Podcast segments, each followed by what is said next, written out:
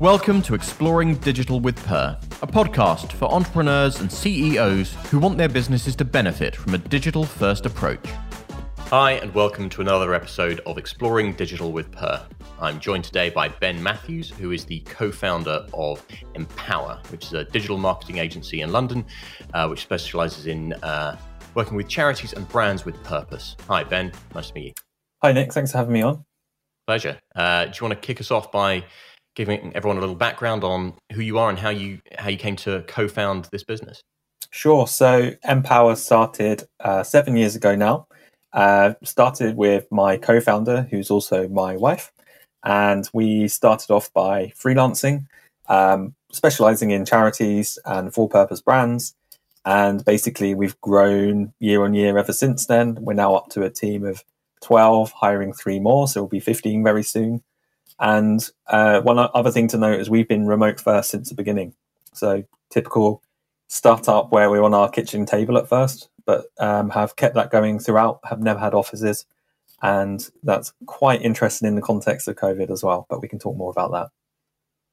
Absolutely, yeah. I think you're possibly the first startup or the agency founder we've had on this uh, that's yeah, working with their partner. Uh, do you think that brings any particular challenges to it, or is it is it other than being able to share the kitchen table for, for work and dinner afterwards? Are there any particular benefits do you think it's it, that have made it really special?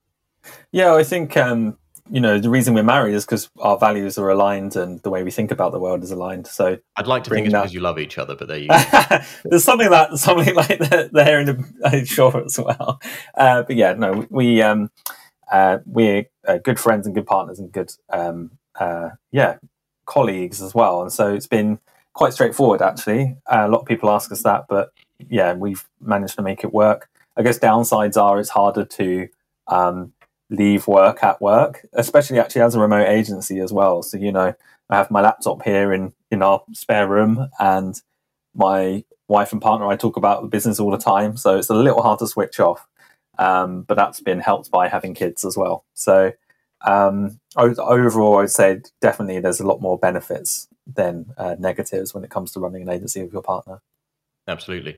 And what about some of the, how did you end up with this vision specifically and, and, and the values you mentioned of, uh, of working with charities and brands with a purpose? How, how did that decision or come about? Or was that just a, an extension of what you've been doing as, as freelancers?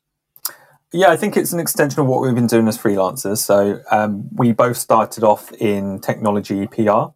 So uh, very much at the height of things like BlackBerry and when O two were kind of coming onto the scene. And we just felt it, it was really good and gave us good grounding and experience in, in how to work at an agency and how to run P R campaigns. But we were quickly moving across to things like digital and social as they were taking off more. And just our personal values being aligned with help, helping charities rather than sell products.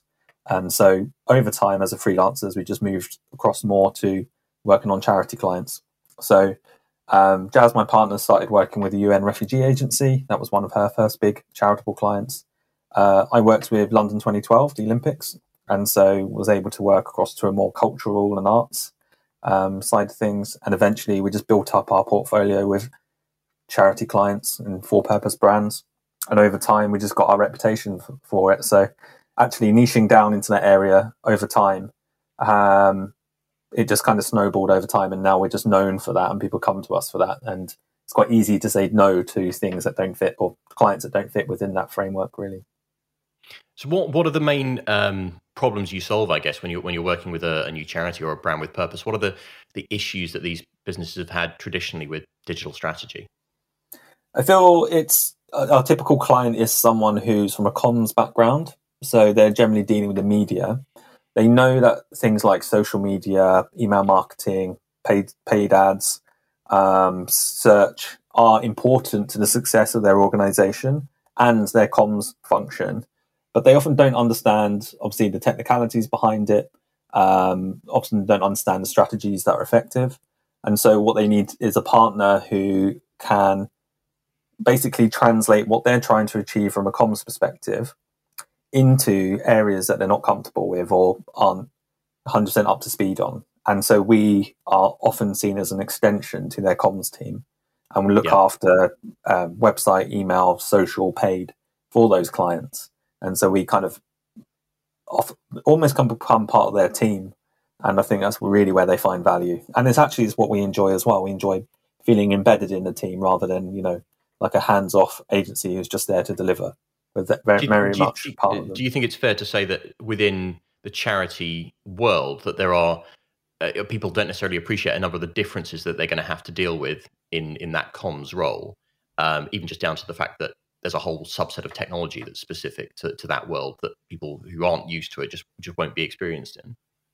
Absolutely. And we find that charities are attracted to bigger agencies who work on big name brands because they have um, a sexy showreel, a flashy website, and have, you know, the team to come and help them. So they often come with uh, pro bono support, or they can severely discount support.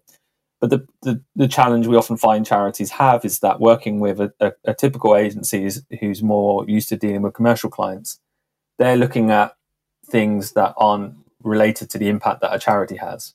So it's not selling widgets and improving, uh, yeah, selling products. It's the impact that you have as a charity, the social impact. And there's a language around that. There's a way of measuring that. And as such, there's strategies to help achieve that for charities. Uh, technology being one part of them, as you said. But ultimately, there's just a different way of thinking, a different way of behaving. And often, yes, you get uh, charities sometimes get a slick advert or a slick campaign, but does it actually help them to achieve the social impact they're looking for? Generally not. And that's why, even though um, budgets are typically smaller, um, when you're working with a charity, the actual impact you can achieve is obviously really good as well. And um, yeah, I think that's some of the common challenges or some of the com- common differences we find. So and that's a, why we're yeah, happy to a... specialize uh, as yeah, a charity right. agency. Yeah. So, so obviously your boutique scale by comparison to a big team, yet you've got the charity focus. What's what's special or or, or um, different about your process, I guess, that gets uh, the the brand or business to that uh, that outcome? What, what what's what's your process of of just not ending up with a flashy ad at the end, but something meaningful? Mm. Well, I think we um, work to understand the organisation across across what it's trying to achieve, and often because we're embedding ourselves in the client, we can come up with unique perspectives that not only help deliver their immediate challenges, but point the way to other things to think about, other areas of work where digital could help support them. Um, I would say it's fair that some organizations are a little bit behind their commercial equivalents in how they're using technology or digital channels to uh, communicate about what they do. But, um, you know, there's lots more charities as well who are, who are more ahead and I think uh, doing interesting things. So, yeah, just basically being a guide for them in the digital world and helping them understand where they are now and where they could look to be as a as a kind of trusted partner has got us where we are now. And I think uh, as shown in our track record and the length of time that our clients stay with us, our retention record is really high. And that's because we we, we come across as a trusted partner rather than a an agency just yeah aiming to deliver that flashy campaign. It's interesting you mentioned that, you know, some businesses are, are more behind others when it comes to communicating purpose. Um, A number of the, the chats we've had recently with other digital marketing or, or P R type agencies have been very focused on purpose. Purpose is a big topic at the moment. And it does feel as though businesses are far more aware or self-aware in, in, that, in that regard now than they were a few years ago, specifically because of things like B Corp certification and um, increasing environmental focus. And, and the pandemic definitely had a, an impact on that as well. So do you think that you know, there's actually more push from uh, brands who weren't previously purpose-led, let's say, but but are suddenly now considering, well, actually, this needs to to change our uh, our our comms overall? So, are you seeing more businesses suddenly interested in your services because of this overall trend? Um, yes, definitely. I mean, we've had an increase in our um, revenue over the last year, which is probably a reflection of the interest in what we can offer, and also businesses being interested in more purpose in their work. Um, But that's overall a good thing. Like if the whole of the business sector, for example, is focusing more on purpose, it doesn't matter if it's coming to us or not. It's great that more businesses are thinking that way. It's being led by several things. It's consumer demand are uh, wanting more purpose-led products. And you see things like vegetarian, veganism products taking off, um, you know, business models with inbuilt uh, sustainability, for example, taking off as well. And so it's being dra- driven by consumer demand, and that can be only be a good thing. The other side of things is government policy as well. If, for example, we do a lot of work in the sustainability sector, a lot more pressure is being put on businesses to be more sustainable, both in the products they create and services they deliver, but also in their supply chains. And also for big companies, it's even become a requirement of their reporting, uh, that they have to report on their sustainability measures. It's it's not just a consumer-driven thing. It's also becoming a business mandate in order to, to build these this kind of thinking into the work they do. Um, so, so I think... Um... The moment it yeah. becomes sort of compliance-led is the moment where all the all the uh, the interesting purpose bit gets cut, killed from it normally. But uh... yeah, but it's it's a good thing though. It's a good thing though if we can be a more healthier, responsible uh, way of doing business, then that should be applauded. Um, but hopefully, people aren't seeing this as a money-making opportunity as well. Absolutely, no. It's it's it's a. a boon and, and, a, and a benefit, hopefully, to society. Um, it's going to be interesting to see how wholeheartedly people adopt it, and, uh, mm. and whether it's just a, a trend uh, that that is is um, is part of a wider shift, I guess. Um, you mentioned earlier, or we, we touched on how in the charity world, technology is, is is its own beast. There are specific suppliers. There are different conventions. You, there's different. Uh, a collection of different audiences that people don't think of in the same way. You know, charities are one of the few people in the world who have this kind of, oh, legacies, for example. It's a whole different market that most brands never even have to consider. Um, the idea of you're actually targeting someone in relation to their death. You know, there there are so many um, intricacies to that market. Does that dictate your approach to choosing or recommending a technology approach, whether it's a charity or just a brand with purpose? How far do you go into sort of identifying the needs that are specific to, to their audiences for that campaign? Well, I think um, most charities have similar, um, not, not just setups, but um, the way they interact with audiences. So as you pointed out, legacies is one area there. There's also cash givers, so people who are giving off one-off donations.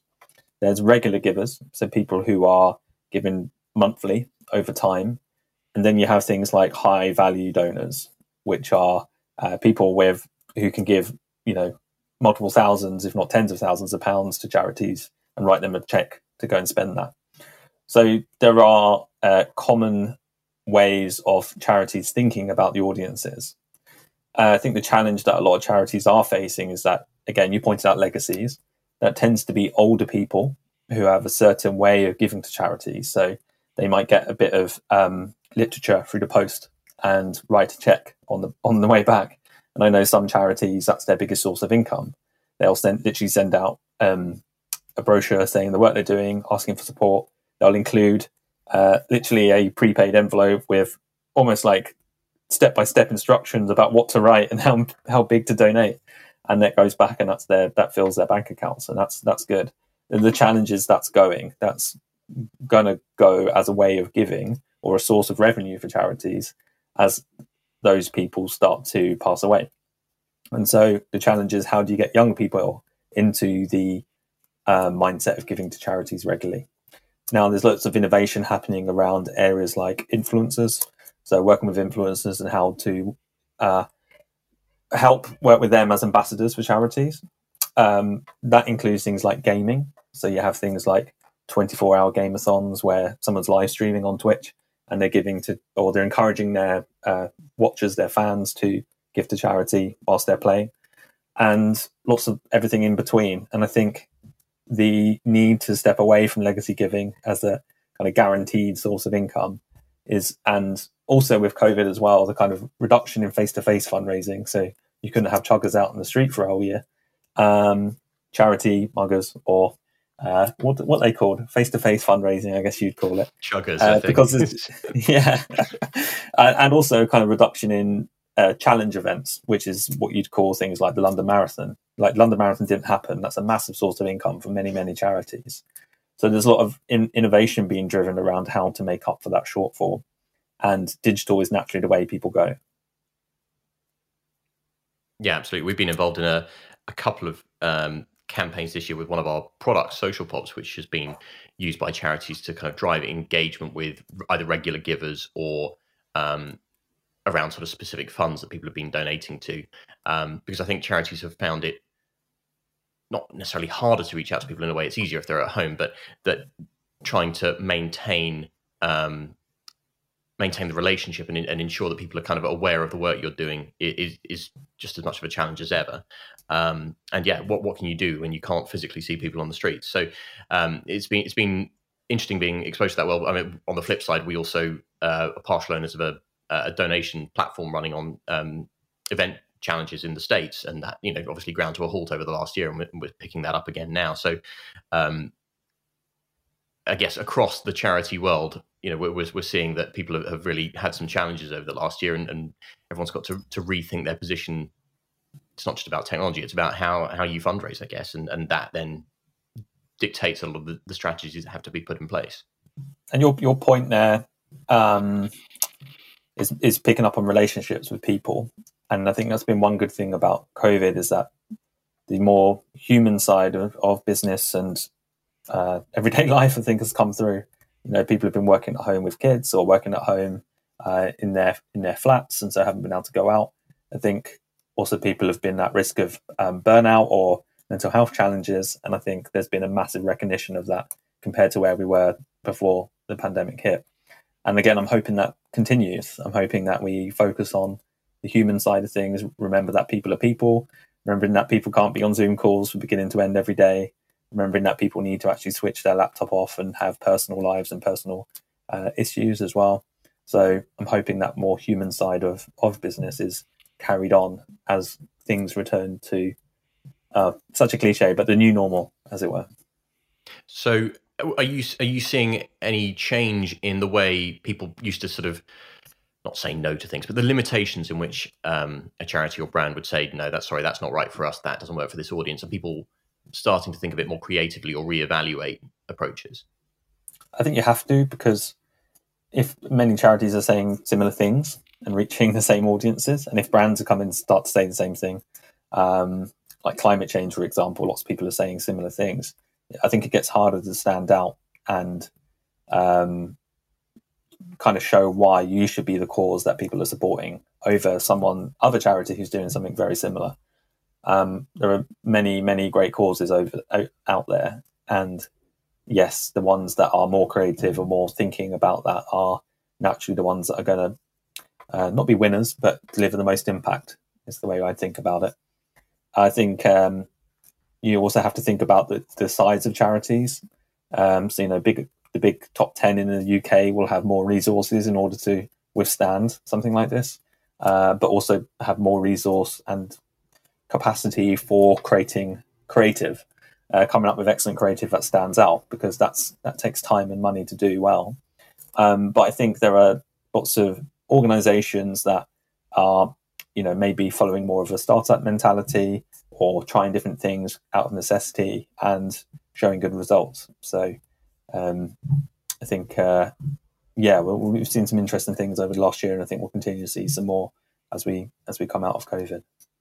I mean, evidently it's been a, a big shift over the past year, and but fortunately one that's that's shown uh, increased revenues for you. Other than uh, upping headcount and bringing more, more people into the team, is there anything you're changing about the way you, you run campaigns or you, you work with clients in order to support that that increased demand, but also potentially different ways of working?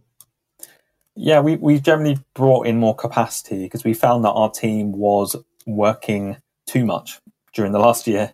Uh, we actually found the biggest risk to us was burnout for our, our employees.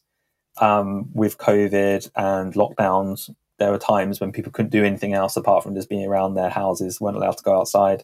So naturally people were working longer. They were sat in front of their laptops for longer, stretching into the evening and potentially into weekends as well. So we, we were definitely encouraging people to switch off, try different things, and, and make sure they're not working late at night. We uh, emphasized to our clients as well about when we're available or not. And I, and I think because that's a, another thing to pick up on, is that a lot of clients who have been used to going to an office and working weren't used to working remotely. And so their boundaries kind of blurred as their work and home merged into one. So I feel like we were working extra hard as well to deal with the increased demand from clients who weren't used to remote working. And so um, that's been a big challenge as well.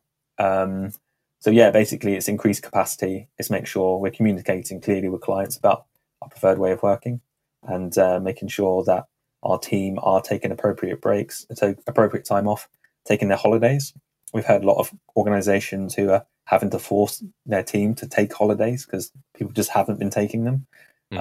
Um, so I think, again, emphasizing the more human side of things, you know, we're not robots. We can't just carry on work uh, indefinitely. We need time off. We need something different. We need breaks, and actually we'll come back more refreshed and more effective as a result. Definitely. And then uh, was there anything about, other than just the, the way your team is working, is there any, anything that's specific about, are you uh, revisiting your discovery process with clients in order to kind of identify new opportunities? Yeah, so we um, have been successful at offering audits at the beginning of our relationship with a client. So often, no matter what um, aspect of or, or the main service that we brought in on, whether that's video or social or paid, we'll generally say to them, we recommend doing at least a light touch audit across different parts of their business, their organization, both to understand how they operate internally, but also to ad- and identify other opportunities. Now, it's always about how can we make the most of the work we're doing with the client. Um, but also, we often don't actually implement a lot of it. So we often are capturing ideas and recommendations for digital opportunities for clients. And then at least the client then knows where they stand, what they could be doing. And often we find as well, digital is so integrated now across the organization and to different activities that they undertake, that for us to perform our job well, we often need the other parts of the organization to be up to speed as well. And so if we can help do that by giving an audit at the beginning, that helps us in our work and also the client understand where they need to be. Otherwise, the risk is we come up with a beautiful social media campaign with paid media elements.